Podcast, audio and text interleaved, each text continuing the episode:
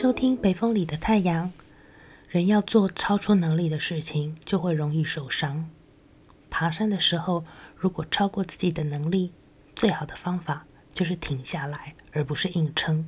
否则，体力和肌力到达一个程度以后，疲惫而且缺乏弹性，非常容易受伤。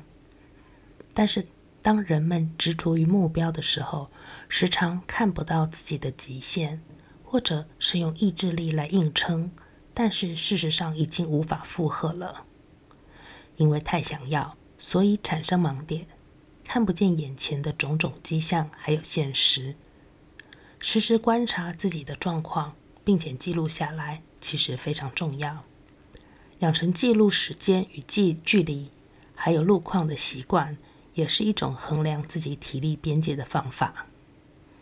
不只是爬山，平时在做事情的时候，如果能够记录，也会很有帮助。